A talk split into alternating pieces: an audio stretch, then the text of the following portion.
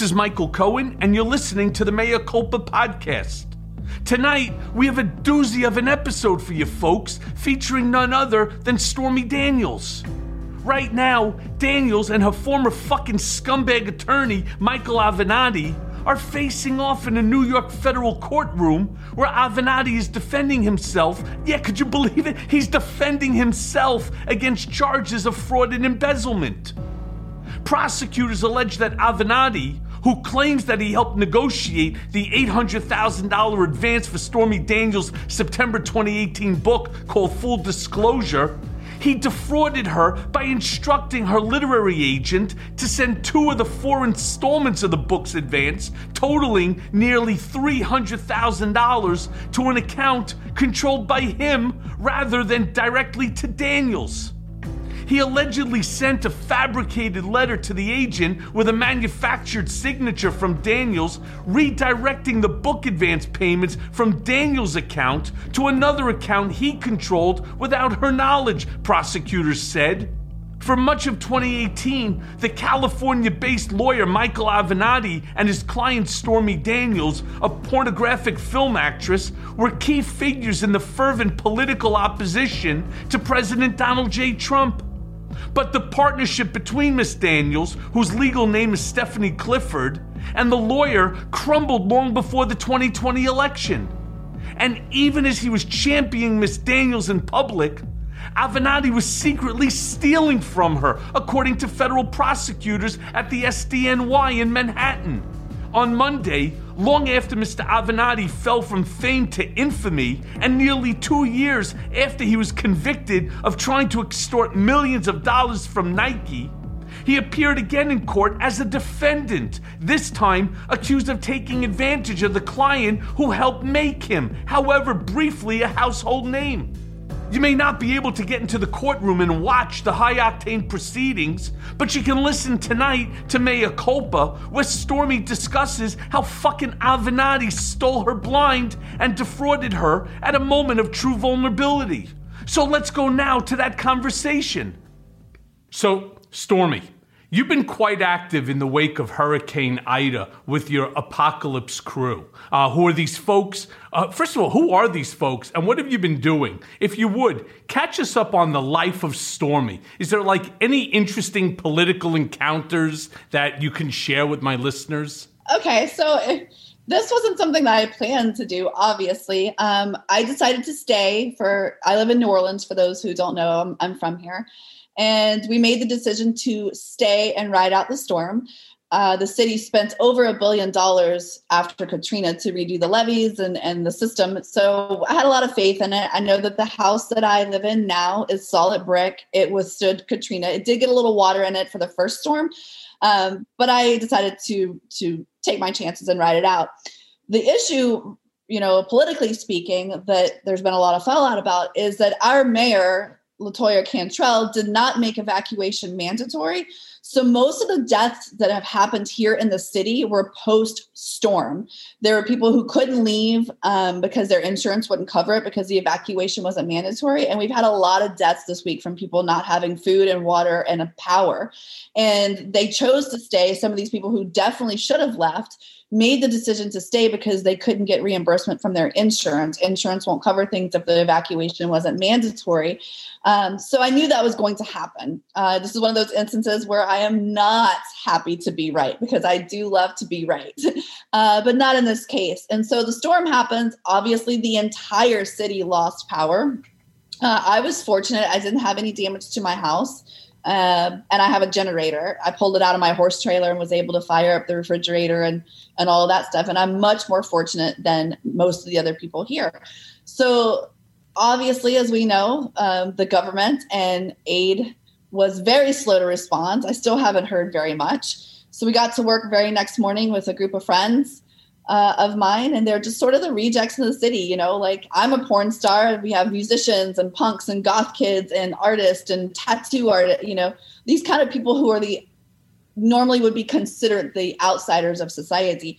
And while the churches were shut down and the government was shut down, and there was no none of these normal people that are supposed to be the do-gooders here we have these outcasts we got together and we i dubbed us the apocalypse crew because literally we strapped our boots on we're climbing on each other's roofs putting tarps up i started work right away delivering food and and you know i had a working car and a generator and people were putting food in the people's houses that could save it and i was fortunate there's a couple places here in town and for you for any listeners who live in New Orleans, I just have to give a big shout out to these two businesses. One is Bar Redux. They donated all of their food and we were able to feed about 200 people a day for seven days. They allowed us to go in and barbecue in their place and we all got together. And the other place is Courtyard Brewery over in, on Camp Street. And you know, the first they did was they donated all their beer so it wouldn't go bad, which, you know, after a storm, some people need a drink. But he also opened up his facility, which is huge, and we've used it as a donation center. Um, and every day we fill trucks. And now that New Orleans is getting back on its feet just a little bit, we're focusing on Houma and the Bayou parishes, which still do not have power. So it's just been all day, every day. And we just got this group together and was like you know what? Fuck it. We'll just do it ourselves. And i was going my i cut out the middleman is what i did. I had people just direct message me on twitter and instagram. I had a lady in spain for instance she's an exchange student. She was like i can't reach my parents. It's been three days they're elderly they they don't have a way to plug their phones in to call for help. You know i was able to charge my phone in the car but a lot of people don't have that. And she's like i haven't had any contact with them. And they're not in a nursing home they're not on any sort of a list. Uh, can you go check on them? And sure enough i brought them food. They hadn't eaten in a couple days. There was another lady down in gentilly that i went to bring food to um, because her niece or nephew couldn't get back into the city and they were concerned about her and this is one of the saddest funny things i've ever seen in my life i got there and her wheelchair had stopped working and she hadn't been able to use the bathroom in two days so i, I had to help her um, but you just have all these people who felt have fallen through the cracks. You know, maybe they're not they're either not in nursing homes or they're not on disability or they're not veterans. They don't have family here in the city, but they still are elderly or perhaps in a way disabled. And those are the people that you know you need to go and check on door to door. Um, but then you have other people who you their relatives have entrusted them with what they thought was the right thing. And fuck this motherfucker. Uh, his name is Bob Dean. I don't know if you've heard about this, Michael, but his business is nursing homes, uh, which is exactly what he treats it as a business. And he has donated to a lot of politicians. Just, you know, so I'm sure he's someone that you, you know, have come across the likes of. Anyway, he has a bunch of nursing homes in Louisiana. And I think on record, he had between 650 and 700 patients. Turns out it was more like 850. So, where are all these unaccounted for people? But he took all of his residents from his nursing home and he put them on fucking buses. And this is so fucked up. He put them in a warehouse and left them for days with and several of them passed away and their families couldn't find them. He just skipped town. He took all of these elderly disabled people and put them on air mattresses in a warehouse and fucking left. Ultimately, I'm sure that and, he will end up facing, or he better be facing, the law. You know, we had that same sort of nonsense going on here in New York with the uh, nursing home scandal yeah. that ultimately uh, was part of the um, scenario that caused Andrew Cuomo the loss of his office as governor. Uh, I hope right. this guy sees the Department of Justice, and I hope they come to see him. Oh, I do too. But the, here's the thing: he had complaints from years previous and he didn't have an evacuation plan. And this all goes back to the fact that the mayor of New Orleans did not issue a mandatory evacuation, so they weren't required to follow it. Um, and I just don't understand how people just, you know, do this. When the emergency workers went in, there were people, these elderly folks, just laying on air mattresses in their own urine, and there, some of them were in standing water.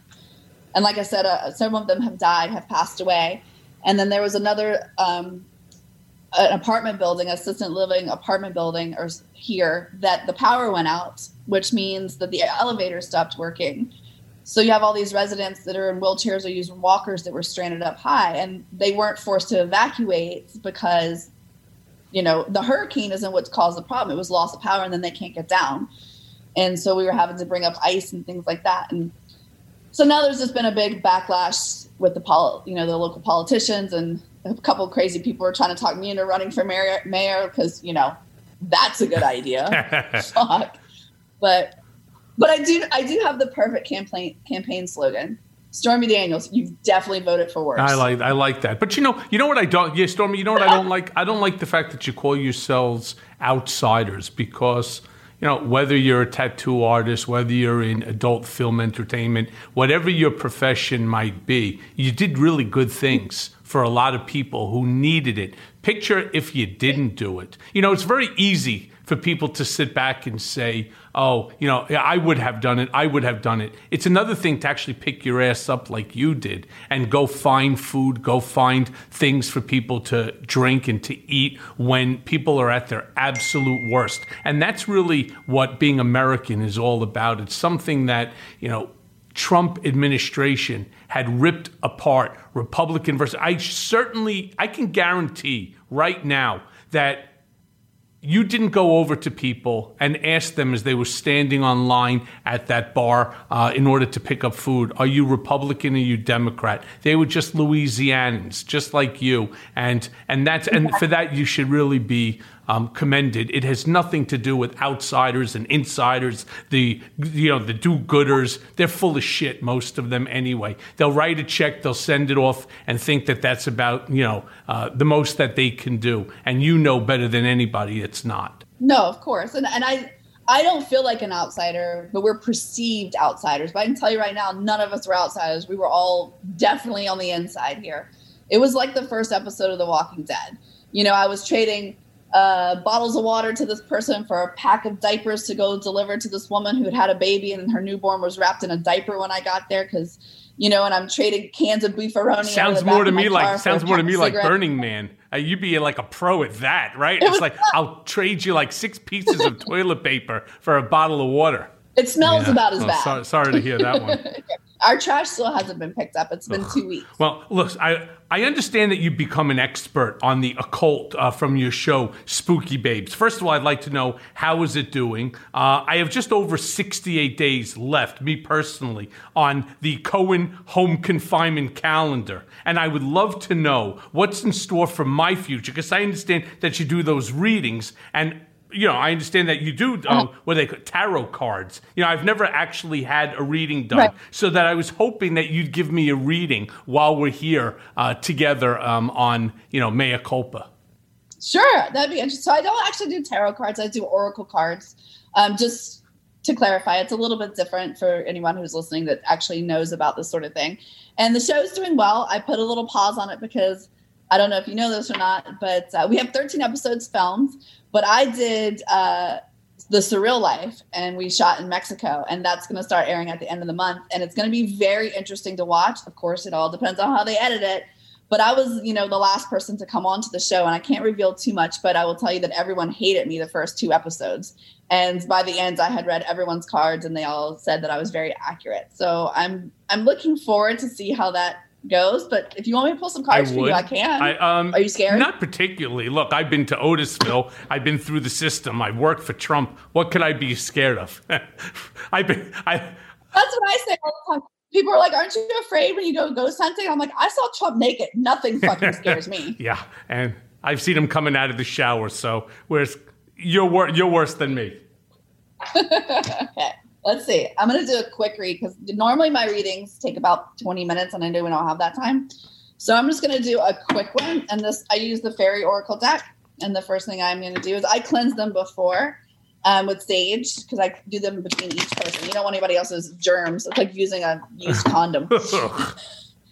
um, so we're just gonna shuffle, and I'm gonna, you know, I call in whether it's God, universe, whatever speaks to you, because to me it's all energy and it's your reading. So I'm just gonna shuffle, and I'm gonna ask, you know, the energy or God, universe, what is your message for Michael? What's this what's Michael in store? For, what's in store right, for ready? Michael's future?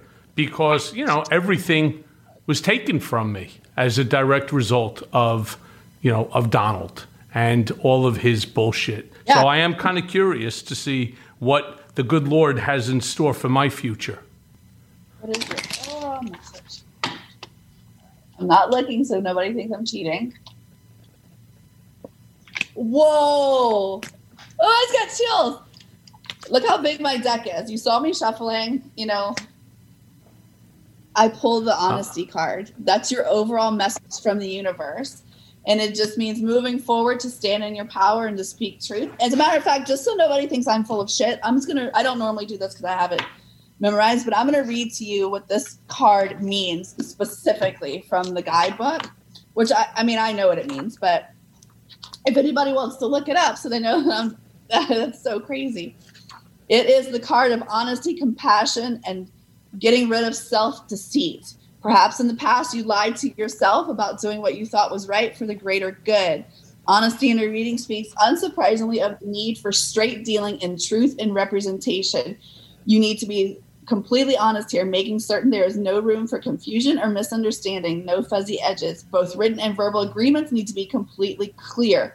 On a personal level, Michael, honesty reminds us not only to be clear in what we say and do, but act and speak with compassion and tact. Brutal honesty is not actual honesty at all, but somehow slanted towards the worst. Dishonesty in the name of tact is not helpful either. Balancing on that fine love, line of honesty and love may take some effort, but it will provide you with rich rewards. Humility, idealism, and clarity of mind are some advantages that you will come to well, see. There you go. Wow. I, I honestly, I'm shocked too because there's a lot of things that are happening I don't know if you can tell my, my face got red. Like I, I am fucking. Yeah, well, it's away. wild. It's wild, like especially in light of uh, some new revelations that will be coming uh, down the pike with the district attorney and the attorney general's um, cases against Trump, the Trump organization, Weisselberg, Calamari, and so many others. So. Yep, I will remain on that path of truth to power. Uh, something I'm actually working on my second book right now, which is a lot of it has to do with that. So well done, Stormy. Well, I mean, really, well, well done. Well, hang on. I want to say, just for anybody who might be listening, normally when I do a reading, I do this one card, which is your overall message, but I also do a three card spread. So it would be much more in depth. This is like just a very quick little well, I'm calling you later. To, I'm calling you, you later and, to get the other three cards. I don't want to get gypped on anything. Definitely. so, so you. I'm gonna pull them anyway. yeah, right. All right. So you're on a reboot of the Surreal Life with Dennis Rodman, who notoriously, you know, flew to North Korea to attempt to broker a peace deal a few years back. Now, let me ask you this question: What's the strangest thing that happened between you and Dennis that you can discuss? Because I actually have a Dennis Rodman story that is also crazy. You know what? I, I have to be really careful here because the show hasn't aired yet and I don't want to get into trouble. But I will tell you that there was eight of us in the house. Dennis, um, he was not very nice to everyone in the house, and he he actually ended up, you know, there were some moments where he couldn't be around anybody, and I was the only person that he did not attack at some point or insult on the show. Um, he stayed pretty far away from me uh, I didn't have a lot of real one-on-one interactions with him, but it, it's going to be very interesting to watch. He was a very difficult character for a lot of the people on the show. Well, don't forget, you know, I had had an opportunity to spend some time with Dennis when he was on Celebrity Apprentice, and you know. Um, there were actually two things that happened with Dennis. One dealt with Trump, and the other was with me. The one with Trump was as follows. First of all, he comes into the office. He asked me to go with him, so we're sitting down, and he he wants Mr. Trump and myself to fly with him to North Korea to attend a basketball game uh, in honor of his friend, the supreme leader Kim Jong Un. And Trump was sitting there. This is, of course, before he was president. This is while he was in the you know early stages of the run. And he turned around and he said to himself, You got to always love the fact that Donald is thinking about Donald. There were a whole slew of detainees, American detainees there uh, in North Korea. So he said, I'll tell you what, you could tell your buddy that I will come, but under one condition. And the condition was that they free uh, these handful of detainees there in North Korea, but he's going to send his private plane, the one that has Trump written on the side of it like a billboard, to fly into North Korea and uh-huh. fly them back out to America so that he could reach, you know, he could meet them on the tarmac and have this whole big hoopla, Donald the Savior. Now, you could imagine Donald's face when Dennis said, no, no, no, this is only about basketball. This isn't about politics. To which Trump then said, well, then I don't see any benefit in it for me And so, uh, you know, I'm not going, not interested. The second one was even crazier. So it was during the shooting of The Apprentice, and Dennis shows up to my office. Now, Dennis actually drinks a lot. He drinks vodka, as I'm sure you saw. Um, I mean, it's hard to imagine. Uh, You'll see. I mean, it's truly hard to imagine because I've heard that you know this is how he has been for a long time, even when he was one of the greatest ball players you know in the league at the time. So yeah. you know, I'm just amazed he was able to. But he shows up to my office because it had gotten so bad the drinking that he was not showing up to shoots and to doing tasks that they cut him off from the bar downstairs.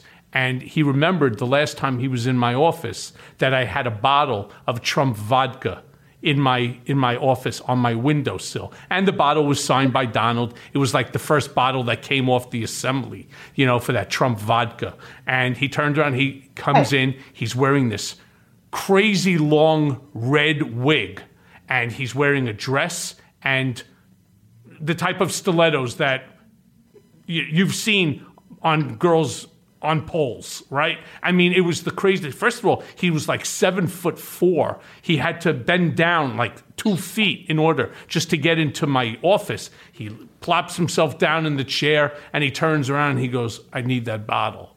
Now, what are you going to do when Dennis Rodman, who's standing now seven feet tall, tatted from neck to toe, wants, wants something out of your office? And I said to him, You know, I can't let you have it. First of all, for me, it was a memento. It was like one of the first bottles that came off Donald's son. He goes, I don't give a shit about the bottle. I just want what's inside of it. I ultimately opened it and gave it to him because he would not leave my office. Uh, but, you know, my hope is that, you know, he finds some way to um, take a little bit of a recess on, you know, the alcohol because he's actually a great guy when, you know, when he's not – yeah. hyper aggressive because he's on an alcohol withdrawal. He's truly a really great, yeah. and he's funny well, as hell. Yeah, he's funny. And uh, I think what you're describing is, let me just say, nothing's really changed.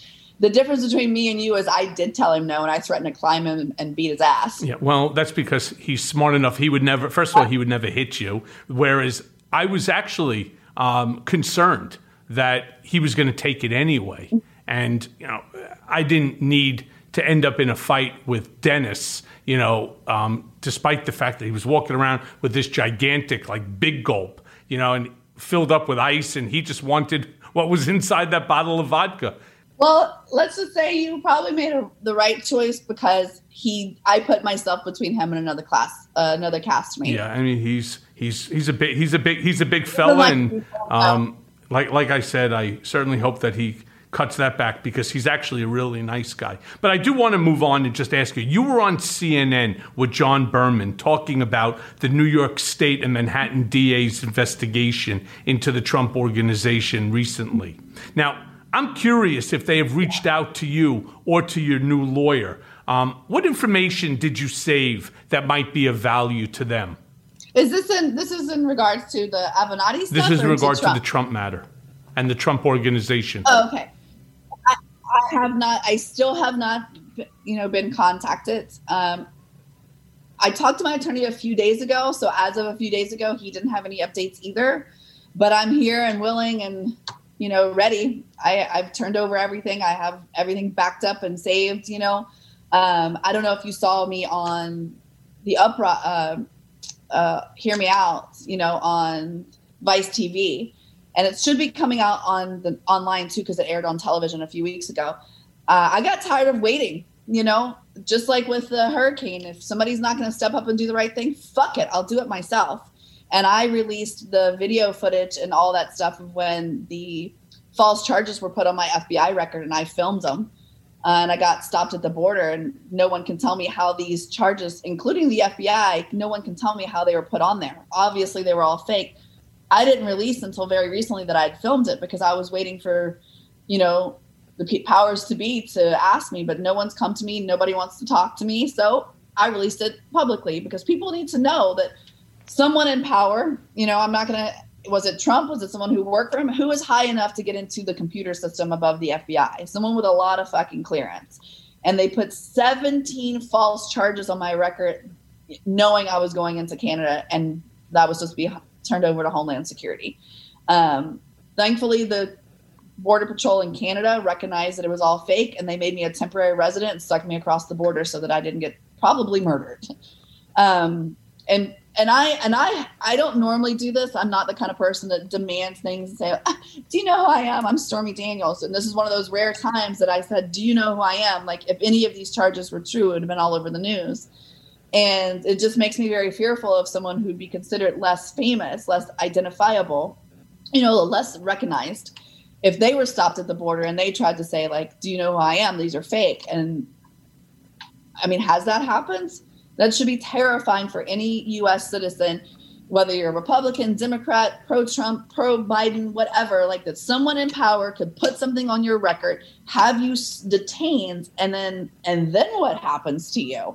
I was lucky enough that, you know, I said, Do you know who I am? I'm Stormy Daniels. And the guy said, Yeah.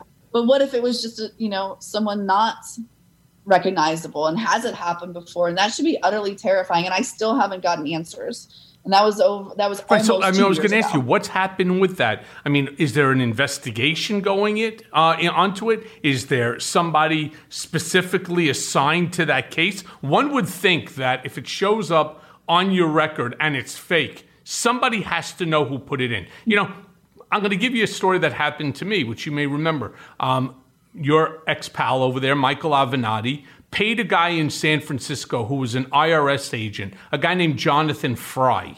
Uh, paid him to go into the FinCEN system. That's um, you know fin, uh, financial crimes network. It is the most yeah. sacred of all of these various different websites because that's how you catch terrorists. That's how you catch money launderers. It's a very very secure system that specifically states on the bottom that illegal usage of the system you know, is subject to, you know, um, fines and incarceration of up to five years. Well, your pal over there, Michael, your former pal, right, decides that he's going to pay Never liked All right. Michael Avenatti goes ahead, pays off this guy, Jonathan Fry, and then they release the information to Ronan Farrow, who writes about it. Now, not only did they grab my banking information, but two other Michael Cohens as well one from Toronto, Canada, and one from Israel right? Simply because this guy didn't have a lot of time. But what bothered me the most is it took over a year before which they finally identified that it came from Jonathan Fry's computer. And I know for a fact, based upon how the system works, all you have to do is look at the keystrokes. They knew after 30 minutes of investigation who had typed my name in right? Now, maybe because there's other Michael Cohens, maybe two other people did it, but they would have seen who downloaded it and downloaded it to an external hard drive, right? And that's really a problem. Now, what bothered me the most is this Jonathan Fry ends up getting probation. That's it. He gets probation. For all I know, he's still working over at the IRS in San Francisco. And it's just, it's absolutely illegal what they did. Um, they turn around and they steal your information. In your specific case, they added information. So they have to know who did it. They have to be able to trace back what computer put that information on. Because that's, look, our law enforcement agents are the greatest in the world. Our technology is the greatest there. I mean, they were able to find the guy who was dropping pipe bombs, you know, in some Orlando mailbox, you know, to various different Congress um, right. uh, people. And they found it out in under 48 hours. Not only where the guy lived, where he purchased everything, who he was, et cetera, et cetera. Rest assured, this is based on keystrokes. The fact that they have not told you who did it should automatically mandate that Merrick Garland, Lisa Monaco, Department of Justice, they have to look into this shit. You're a civilian. You're a private individual. They you just can't do things like that. What movie? I mean, this is like right out of Russian gulag shit. I haven't told you the best part or the worst part. So I didn't know about these charges. I had to go into Canada because I had an appearance. I got stopped. They were supposed to turn me over. I got lucky that the agent listened to me and they got me across. But whoever put those charges on my FBI record, which I secretly filmed this entire thing and gave it to Vice TV because it's been two years and they haven't talked to me. They won't give me any answers. But whoever put these false charges in my file, it took them what? How long? A day? They it, was all, all, the charges, although the they said the crimes were committed on different dates, were all entered on the same date. So it took somebody one day, one hour, 20 minutes to put these on there. It took them four, four fucking months to take the charges off. I could not fly. I could not work. I could not get into my bank accounts. I could not leave my house because I was afraid. For four months, I was basically on fake house arrest. No offense. No offense taken. Because I was told, like, if I got into a car accident or got a speed, like, if somebody hit me, it was like I was, and they ran my license and I got the wrong officer or the wrong whatever, and I got taken in. So I had set, imagine living in your house with 17 false FBI charges, afraid to go outside just in, in case something happened to me and they needed my ID. I was locked. I was a prisoner in my own home. I couldn't do anything. And if it wasn't for my, you know, my friend Justin, who basically brought me food, I, I couldn't. I canceled all my. I couldn't do my appearances. I couldn't work. I couldn't fly. Uh, I missed over. I was supposed to go to Iceland for an appearance. I was supposed to go all these places, and I couldn't because I was flagged. But how does it take them? You just told me they can do keystrokes. How does it take an one day for someone to put this on there and it takes them four four months to get it off and it's been two years and they won't tell me. Yeah so stormy forget about how long it takes to get off. They should be able to take it off as quickly as they put it on. In one minute they can verify that the charges are inaccurate. What bothers me more than how long it takes to take it off the fact that right now under a democratically controlled right white house we have Merrick Garland, Lisa Monaco, we have the Department of Justice in there. You have all of these Democrats that are screaming for answers. Yes, answers on January 6th. We need those too. But this isn't just some error on somebody else whose name is Stormy Daniels. This is bullshit, right? And if you really want to figure out just how badly Donald Trump manipulated the Department of Justice, how badly he weaponized the Department of Justice to go after private c- citizens like yourself, like me, you think it was any different? You think it didn't come from Trump and Bill Barr, the retaliation against me when I went in to get an ankle monitor? I go there with my lawyer, and all of a sudden, this kid Pakula, this woman Enid Febus, they start lying and they put down in affidavits complete lies that says that I was that I was um, uh, belligerent and that I refused to cooperate. I went there for the purpose of signing papers. My son was waiting in his car outside the courthouse to take me back. Everybody was coming back to my apartment in order to put on the ankle monitor. Why would I? And even the judge, Judge um, Alvin K. Hellerstein, made an incredible and an accurate decision when he turned around and he said, "This is pure retaliation by Bill Barr and the and the Department of Justice." They didn't. They knew that I was not going back home. All to what? To stifle my book, Disloyal? Seriously? It's the same. It should terrify people. I know there's a lot of people who dislike you, and that's fine. And I know there's even more people out there who dislike me because I came from porn. So I have a whole new sub, a whole subsect of people who hate me for different reasons.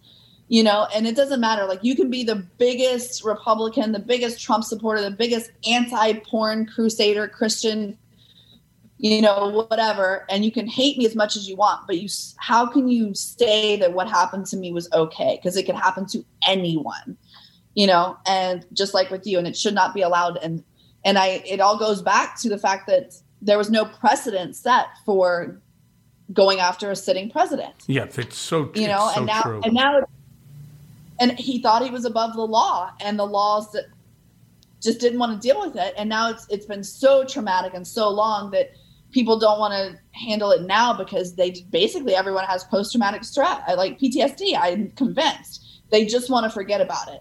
They're t- they don't want to pursue it. They just want it to go away because they're exhausted. But here, people like you and people like me, we're still dealing with it. Like I still have court cases. You know, I still, you know, Avenatti isn't Trump, but it, I wouldn't have been involved with him if it wasn't for the other thing. And that, you know, that's happening January 10th. And people just don't want to listen or hear it out. They just want it to go away. But he committed wire fraud and forged my signature. Well, we're going to get to that. We're actually going to get to that in the next question. But I think the actual term is PTTD. It's post traumatic Trump disorder. Absolutely. Right. So let me jump on to Michael Avenatti for a second. Um, I mean, he was sentenced in July to two and a half years in prison for trying to extort $25 million from Nike. Now, this is after, as you just stated, he embezzled your money and for which you are now suing him. Has that case made mm-hmm. any further headway? Because I understand that he stole over $300,000 uh, from you, and he did that by forging your signature, and that he had the um, publisher send the checks mm-hmm. to him as your representative right. and then making some allegation that you owed him this money. Can you enlighten right. me on this? Okay. So the payments were bro- you know obviously broken up and they were supposed to be sent to me and i got my first two no issue they were sent directly to me from the publisher per our contract then i stopped i didn't get my other two payments and i was they weren't talking to me long story short he made a document that said because i was going through a divorce that I had requested that the publisher just send all of my checks directly to him and he forged my signature and gave them his wiring information. When I found this out and confronted him, you know, he oh i'm sorry when i was when they weren't paying me and i'm like my payments are late i have hundreds of text messages and whatsapp messages from him saying i'll have to go after them. They're saying you know blah blah blah. Meanwhile he had already cashed my check. They didn't they thought they had paid me they're like finally when i reached the owner on her cell phone which i eventually got that number she could not believe what i was saying. She was like i paid she's like i paid you early because we were happy. He had had my money for months and every day i was like my check didn't come. What the fuck? He had already cashed it and spent it and it was lying to me. Hundreds of text messages. Um, so it's very obvious. And i honestly don't know how much I'm owed. Well, no, no, no, no. Hold on with that because with- my book Disloyal did very well as well as did yours. They can tell you exactly how many books uh, that they sold through they that system. But they're waiting. No, no, they're waiting because it's tied up in legality. So I don't know if I'm owed three hundred thousand or three million. I honestly have no idea because it's all sort of in a holding pattern, and I don't know what's going to happen. Um, but he committed, like he lied to me every single day about it, you know. And then he comes up with some crazy story that I owed it to him anyway because of our deal. Well, let me tell you right now, Michael, he got a, he got paid before I did for the book because he got a finder's fee. He was paid directly from the publisher. He was never entitled to another percentage. As a matter of fact, I have messages from him specifically saying that he wasn't going to take it. You know, you're not allowed to create a deal in your mind. You're an attorney, you know. You can't just be like, well, I think she owes me this retro, you know what I mean? And take it. And he's literally in his mind, he thinks he's owed that money, even though he was paid a commission up front. Well, by the way, didn't he do didn't he do the exact same thing to that um, paraplegic uh, for, for yeah. several millions of dollars? The guy needed money mm-hmm. to live, and he said the money hasn't come in from the insurance carrier as of yet, and so and, and he said, well, I could loan you money, but if I loan you money by law I have to loan it to you with interest. And he was basically giving the guy his own money. And this is the, now, mind you, I understand that tomorrow, and I may be wrong, but I understand that tomorrow he's supposed to surrender to prison in Oregon. And then sometime a month later is when the trial um, begins again uh, in California, either on your case or on these other individuals who he robbed. You know, it's funny because he was so fast to jump on television, and anytime my name came up, right? You know, I'm a thug, I'm a thief, I'm just a I'm a horrible scumbag of a human being, you know, I'm a shitty lawyer.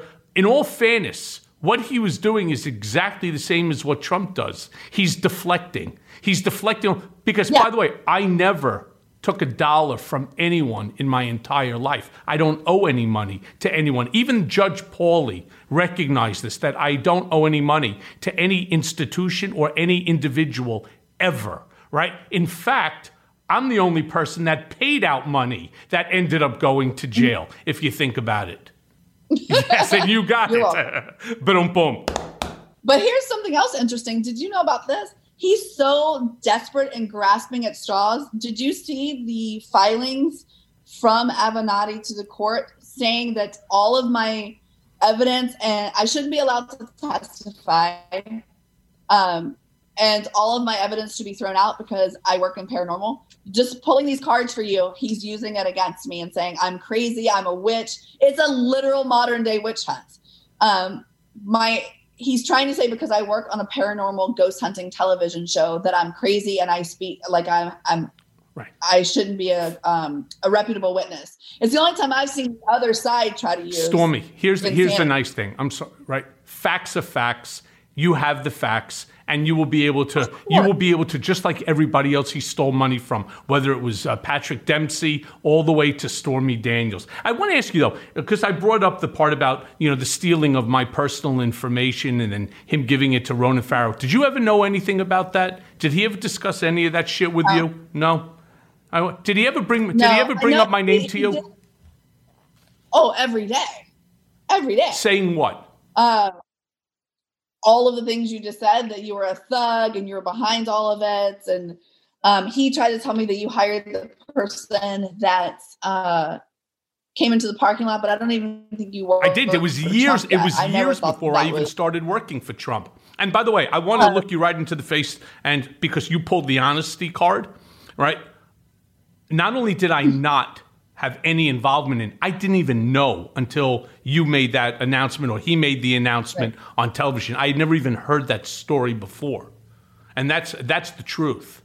right. Yeah i don't think we'll ever get an answer to that but i mean it is what it is i guess. I think it came from the lo- the publisher of the first i, I don't know i'm not going to make allegations because i'll just get in more trouble but um i think the craziest story he ever told me about you was there's a photo of you that he had where you're having lunch with a with some men- some men that I don't know who they are, but he said they were Russian mobsters, and you were like doing another deal like you did to hire the person to come after me. Uh, that would be an absolute lie. Uh, the only time that I saw him, I was having dinner with my son and a friend of mine and his son at Scalinatella here, an Italian restaurant. I got that. Right, and I've, I, I don't know what. Again, the guy has an imagination that's almost as big as his ego. And that's what really got him so fucked up. And you know what? He he deserves it. I do want to ask you though, with the FEC's dismissal of your case um, and mine against Trump earlier this year, I'm curious if there were any other legal remedies available to you uh, to explore against the former president and his actions and his words towards you, or is that dead and over? It's not dead and over. I'm not letting it go. I will not be bullied. I am not an attorney. I, I leave that to Clark Brewster. He's a brilliant man at what he does. He's fair and, and great. And I don't know all the correct language because, like I said, I'm not an attorney, but I do know that he has another briefing, like he's been briefing at, and there's another something, and it's not dead in the water. We're moving forward with appealing it. You know, the judgment, um, it's still up in the air. Uh, I have no intention to ever pay that because it's bullshit. I will set fire to all of my money and everything I own, in my backyard before I write that orange monster a single check. Yep. Don't think I won't. I'm moving it with you. Yep. Well, look, you know, I have my lawsuit against Trump and the Trump organization uh, for all of the legal expenses. I mean, the funny thing is when it came to uh, the NDA that I had prepared with Keith Davidson, you know, it's funny. People think that, you know, I was constantly in contact with you and that I was harassing you. Oh, I mean, because this is how Avenatti described it. In fact, true or not, right? And I want you to t- say, right, this the truth?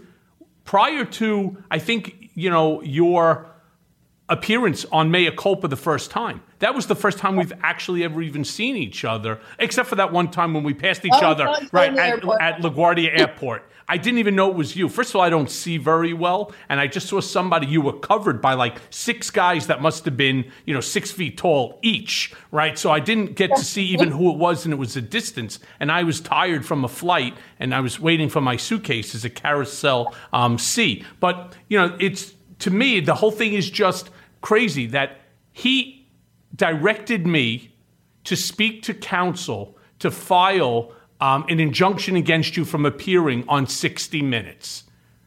Why is that? Right. Why is that my legal responsibility? Why am I the insurance company or the payor of Donald Trump's, you know, legal fees?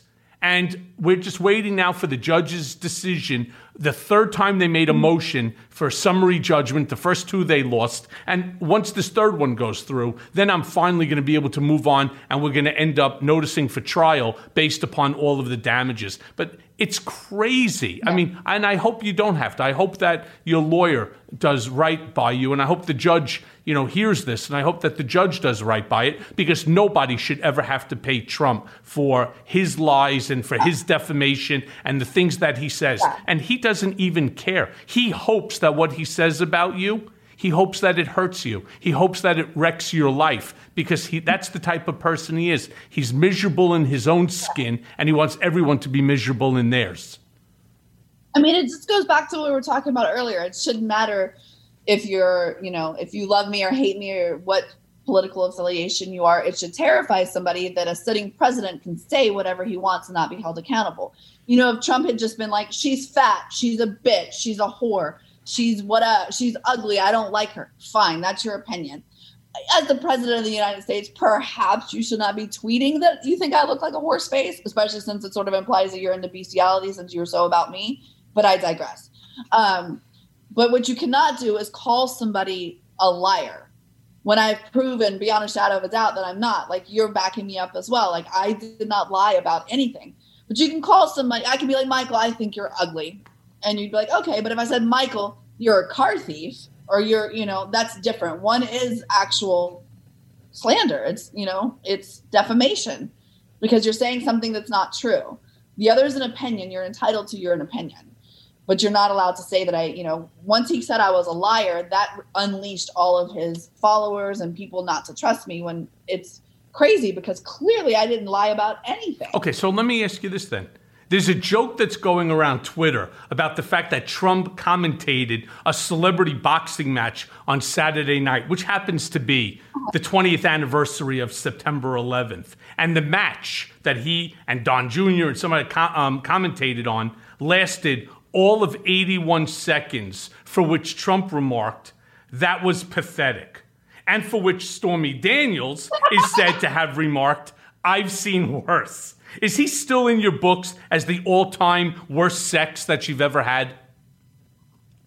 Okay, so first of all, I didn't actually say that because I didn't know about it, but I would have for sure. It's really funny. It does sound snarky like me. Um, and yes, of course, it's hands down the worst. Um, I mean, yeah, I don't know. I I'm not going to challenge the universe by saying it couldn't possibly get worse because then a troll might knock on my door, but um, or an uglier. Uh, never mind. Yeah, it was the worst. Yeah, because the last sure. time you were on, you said that the whole thing was like the worst 30 seconds of your life. In fact, that would be less than half of how long that this boxing match took place. Exactly. And uh, was the boxing boxing match at least a knockout? Because this certainly wasn't. It was. A, it was a technical knockout. So look, let me ask you this then: as an award-winning adult film director, uh, and that you've made, I mean, dozens and dozens of titles. Are there any plans to do a series about Trump? And um, if so, what are they? Can you give us a little sneak? Horror porn doesn't sell. No, horror porn doesn't sell. I, I tried to make a scary adult film one time and it didn't do great. So I already know, like, you know, besides, it wouldn't even be a full length movie. It'd be like a commercial. There's not enough footage. well, okay. So then I read a recent item that, what's that? I said, but no. Okay, well, that's good for Trump to know. So I read a recent item that you were being considered for Meghan McCain's spot on The View. Is that a job that you would want? And who would you most want to interview if you actually became one of the cast members? I think I would be really into it for a short period of time. Um, I think I would be pretty good at it. I like, you know, I've learned a lot. I think I'm fair. Um, it was one of my favorite shows that I did go on. I think it would be very educational. I'd have a good time. I think the lack of creativity, because I like to do like creative movies, I think I would get bored. So I'd maybe want to do a guest spot. I wouldn't want to be actually part of the show long term. And if I could, I would want, you know what? Fuck it. I want to interview Melania. Will they get me a translator? Well, she speaks English. Questionable. I very. I very want to sit down and talk to Stormy Daniels because she's porn hooker right? You, you heard that? Exactly. Yeah. I mean, it's. Oh yeah. No, you gotta you gotta love that. But I have noticed on your Twitter feed that you still get significant harassment from MAGA losers oh, yeah. who, for whatever reason, you know, they think that you'll that you make some easy target. They obviously don't know you. What has been the strangest encounter that you've had from one of these, you know, from one of these folks? Oh my God, I have an answer for this. It's so strange. Uh, I thought that I had seen it all in the last, you know, even pre the last. Stormy, Stormy, I'm sure you've seen them. I'm sure you've seen it all. I thought I had. Um, since I started doing the hurricane relief stuff, I am amazed that I mean I've gotten a lot of support. I don't want to put it out there that sounds like I didn't. I've gotten thousands of support messages. People have donated, people have come out, people have helped. It's been really, really amazing. It restored a tiny little bit of my faith in humanity. But I will tell you that there was a couple, a handful of people that just went crazy on me. One of them was this chick on my Facebook, some some girl named Taylor Dawn or Dawn Taylor, and she's legit. I thought it was a troll account. She, I'm not kidding. I could send it to you. She spent days every time I put up a post like, "Oh, the donations we need today are diaper size this or this kind of water or hammers and nails, whatever these specific things were that we needed." Um, she would just Nobody likes you. The city of Houma doesn't want you to donate. The entire city of Houma hates you. If you show up here, we're going to kill you. If you show up here, I'm going to have you turned into Homeland Security. First of all, that's not even a thing. This is not an airport, bitch. And then she's like, you got to stay out of the, you know, it's illegal for you to go into the hurricane zone. I'm like, I live here. Like, this is my house. Like, I'm not going in to, but she just was relentless on on talking about this stuff. And then there was, you know, there was another one too on my I'm sure you saw it on my Twitter where this guy just spent in the entire day bashing me every time I put up a post asking for, you know, supplies or help and he just clogged up my feed. It takes a special kind of a monster to not want somebody to help somebody no matter what. Like you legit think I that these people should not get water or supplies or food because it came through me. Yeah, so you you got to love. I guess we should love. Yeah, you got to love it. And you should ask both of them. what the hell? yeah, next time ask both of them what they've done to help their neighbor. Exactly. Yeah, I'm curious because none of all my neighbors were very happy to see. That that's believe me, they were, and they're very appreciative too. Okay. And it's it makes no difference what you do for a living. You're out there, you're helping people, and that's and that's that. They don't like the movies, don't watch them, but they will take they will take the diapers, the water, the food because they need the help, and you were there to to give it to them. So yeah. shame on these other folks. yeah, there wasn't a single person who stood in line that I handed a plate of food to that said, "No thanks, I don't want that plate because you handed it to me." Quite the opposite, actually. Let me ask you a so, question though I'm because I'm, I'm curious about something. Have you ever heard or were you ever contacted from any other GOP politician? No. No? It's shocking. You know, because so many of them do so many stupid things for Donald. I was certain that somebody would have reached out to you and said, you know, um, look, we have all of this money that we've grifted off of our idiot supporters, and here's a million dollars. Just you know, shut up. This time you're going to have to really abide by the so-called NDA. I'm shocked none of them reached out to you. Well, I'm happy to hear that though. But there have also been rumblings of Trump running again in 2024. Is there anything from your one night stand and subsequent hush money payment from the former guy that might help in preventing his candidacy? Is there anything unique that you can tell my listeners? I mean, we've been over it so many times. Uh, I mean, he's he's a monster. You know, he'll do and say anything. He needs this card, but I don't think it's possible. He needs the honesty card. Um, you know, I will say that I hate to cut him any slack whatsoever. It pains me, but I will tell you that the conversations that I had with him back in 2006, um, are very different than listening to him speak today. I really hope that he sees a doctor because I, you know, he was obnoxious and an asshole and all of those things, but the conversations, at least they were complete sentences and actual words. It seems, you know, he's losing some of his like faculty, his cognitive um, yeah, skills, his cognitive abilities. Yeah.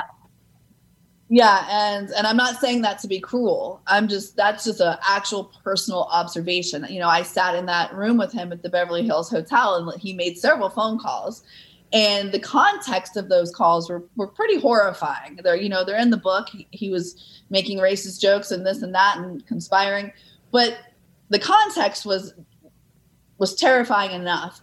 But at least it was cohesive sentences. You know. Um, it made sense what he was saying. Now it's just it seems he's always he seems a little out of it. Yeah, I think it's it's more than just his cognitive abilities that are being affected right now because of whether it's age or poor diet or what have you. I think he's also extremely nervous. He's very nervous about what's going to happen with the Trump organization now that it's under indictment. Allen Weisselberg, very soon to be Matt Calamari, potentially the kids, Jared himself, you know, and others, Rudy Giuliani. You know, now that you also saw what's going on with uh, that whole Lev Parnas case and, and so on. So I think that a lot of it is also the fact that he's scared shitless and he just doesn't know how to handle it because he's never been in that position where he didn't have someone like myself or others protecting him. But I am curious about something. I know from following your Twitter feed that you're really you're you're really a keen political watcher, and I am curious what your take is on the state of Texas's new medieval abortion law that outlaws the procedure after six weeks and empowers a system of bounty hunters to turn in anyone who has helped a woman get a procedure from whether it's an Uber driver to your aunt to a Planned Parenthood, you know, clinician. Um, what's your thoughts on that? I mean, I don't even know if I can find the words to describe this. I mean, what I'm so glad I moved back to Louisiana because I was living in Texas for quite That's a while. That's why I've asked. What in the actual fuck? So the best part is I just came from Texas this past weekend. I was there visiting my daughter, and um, there's absolutely no mask mandate whatsoever. I didn't see a single mask the whole time I was there. So there's this running joke like, you know, you can't have an abortion, but if you change your mind later, your kid doesn't have to wear the mask. Like they they don't they don't want anybody to tell them what to do with their faces, but they will tell anybody what to do with their reproductive system. I mean, it's just it is absolutely insane. I I didn't pay too much attention to it when it was first happening happening, which is my bad because I didn't think there was any way something like that would pass. You know, and I I just can't find the words. And I I want to encourage all business, you know, there are some pretty cool musicians and and um, uh, performers that have started saying they won't go into Texas. And that's, you know, Texas is big. That's a big market. So I have a lot of respect for any like bands or musicians or artists or stand up comics who said, like, fuck Texas, we're not going there. The only, like, we need to get together, we need to organize and, and do something because it's going to spread. But a lot of people don't even know they're pregnant at six weeks. You know, it, it's, I, I'm I can't. You look at me. I'm speechless. Have you ever seen me be speechless? I can't no. even fathom that this is really. Nope. This is you know. Never seen you speechless. I have no words, but it is incredibly wrong, and let's hope that it gets reversed and or over. I don't know.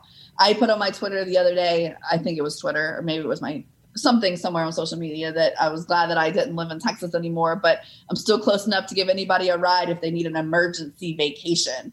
Um, if you know what I mean, because this is just crazy. Yeah, but then they would end up pulling you in as being an assistant, uh, you know, assisting somebody in, you know, the violation of this SB 8, you know, abortion law. It's really disgraceful. But you know, Stormy, like I told you at the beginning, come at me, yeah. I'm not scared. Well, that that is you can't scare. No, that is true. You are not. But like I said to you at the beginning, you know, the hour goes by quick. So I have lit- literally one last question for you. Okay. I find it ironic that the GOP has these draconian laws in place, but they're also the ones with the most linked sex scandals from Trump all the way on down to that pathetic piece of shit, Matt Gaetz, right, who's being investigated for underage sex trafficking. Did you ever get a message from Gaetz or encounter him in all of your travels? I'm of age. I'm too old. Yeah, that's probably true. He's still he's still looking for his prom date. Look, um, Stormy, like I've said to you before, I mean, I think you know what you did um, with Hurricane you know, Ida is really super special. Is there any like specific charity that you are affiliated with? In order, I'm sure there are still no. people that must need help that's there as a there result. Is, that, this is one of the things that I have run into in the past is a lot of people won't work with me or they'll send money back because they don't want to be affiliated with, you know, at first it was the adult business and now of course it's the whole political stuff. So we just did it ourselves, and I can't continue to do this. I go back to work next week. I'll actually be in Miami this weekend for an event, and then you know I'm traveling. But I will tell you that Courtyard Brewery they do have a Venmo. I personally personally vouch for the man who owns it. He was my neighbor for a long time. We've been I physically filled a box truck with donations. They're going directly to the people. There's no middleman. You know, there's no talk of somebody skimming. You know, and and then if anybody anybody who comes to New Orleans, you know, when we get this shit cleared up, or anybody who lives here, I just ask like if you really want to give back, like go to these two businesses that gave away everything. Um, I don't need anything. I don't. I'm not a charity organization. I was just helping get the word out and delivering stuff and doing what I could as a good person, as a good as a good neighbor and fellow human in the community. Um, but there, you know, the Bayou, the Bayou parishes, and for those that don't know, a parish is a basically a county. The Bayou parishes still don't have power uh, down there. It's still a mess. It's going to be a long road for them. Um, so don't forget about New Orleans. Is, New Orleans and New York got all the attention, but don't forget about the other places. You know, and um, just thanks to everybody who helped, everybody who donated and retweeted and sent the word out and sent Venmo and helped. It was I, it was really inspiring to see people really band together. Can you tell my folks the Venmo uh, account on how to do it? It is on his page. It's if you go to Twitter or um, Instagram, it's Courtyard Brew, and the Venmo is come on, Scott. Let's see here. It is at Nola, all caps dash two coma. Here it is. I don't know if you can see it. Nope, can't see it. But anyway, uh, I'm sure my folks will listen and hopefully they'll donate. And I want to thank you. I want to wish you good luck in the upcoming case. And that does not go to my bank account. I want to make it very clear. It has nothing to do with me. I'm not even going to be here after next week, but that's the person that and I And I still want to wish you good luck in your upcoming case against um, against Avenatti. I hope that you're able to get your money back. It's your money. You wrote the book. It's it should have been in your account, not his. So I wish you all the best. If there's anything that you need from me, um, you know, please call me right away. And I'm probably going to ask you to join me as I'm going to do a virtual party on my uh, on the end of my 86 days left for this Cohen confinement calendar. You and I'm going to ask Rosie. I'm going to ask you know Ben Stiller again and Alyssa Milano and a bunch of the other political guys that you see on TV. We're going to make a whole big party out of it so that all of my listeners and all those that follow me as well on Twitter uh, will be able to you know join me in this you know, in this um, crusade for truth and for honesty. So, Stormy, thank you. Thank you for having me, Michaels. I'll see you soon. Absolutely. Bye. Bye. And now for today's mea culpa. The Michael Avenatti case may not rise to the trial of the century status, but it offers Stormy Daniels her literal day in court. If there's anyone who deserves some measure of recompense for how her life has turned upside down and nearly destroyed, it's Stormy. Avenatti came on like a hero, like a fucking white knight, one of those media darlings whose star rose as he pitted himself against Trump as part of the resistance. Avenatti and Daniels drew wide attention and were hailed by some as a courageous, if not unlikely pair, a plucky porn star and a pitbull lawyer who were not afraid to challenge a sitting president. They appeared together on television often, and Avenatti built a sizable Twitter following, antagonizing the president and yours truly on his preferred platform. He hobnobbed with celebrities and for a very brief moment, I mean a fucking brief moment, flirted with his own run for the presidency. Never mind that this was all done on borrowed wings and the courage of Stormy Daniels. Avenatti's a fucking fraud, a huckster, no better than the man that he lambasted. Trump may be evil, but at least he was open about his scumbaggery. In my book, Avenatti is worse. He takes advantage of the vulnerable and pretended to be something he wasn't by bamboozling Stormy Daniels and stealing her hard earned money to pay the lease on his stupid fucking Ferrari. In the end, Avenatti was just another fucking shithead from Orange County, living a fucking fake life with money and prestige that was not his own.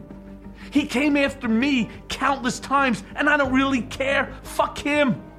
As Jack Palance once said, I crap bigger than you, scumbag. But when it came to doing what he did to Stormy, it's just fucking out of bounds. He saw an easy mark and he went for it, which makes him a con man, just like his former nemesis Donald Trump. Who knows? Maybe we'll get lucky, win the Karmic Olympics, and Trump and Avenatti will wind up as cellmates. Stranger things have happened. Until then, good luck, Stormy. We love you and we wish you the best. And thanks for listening. Mea Culpa is brought to you by Audio Up, Midas Touch, and LSJ Media, and it's written and produced by Jimmy Jelinek. Executive producers are Jared Gustat, Jimmy Jelinek, myself, Michael Cohen, and Phil Alberstadt. Our editor is Lisa Orkin. It may be a new day politically, but nowadays the landscape is more confusing than ever. Donald Trump may have lost the battle for the presidency, but in many ways, Trumpism is winning the war on the state and local level. Mea Culpa is here to help guide you through the wilderness and keep you informed. And let's face it, we all want Trump, Rudy, and the rest of these seditious traitors to see justice. And folks, it's coming. So stay tuned as I guide you through the twists and turns of the criminal process that will ultimately see them behind bars. Mea Culpa, Nothing but the truth.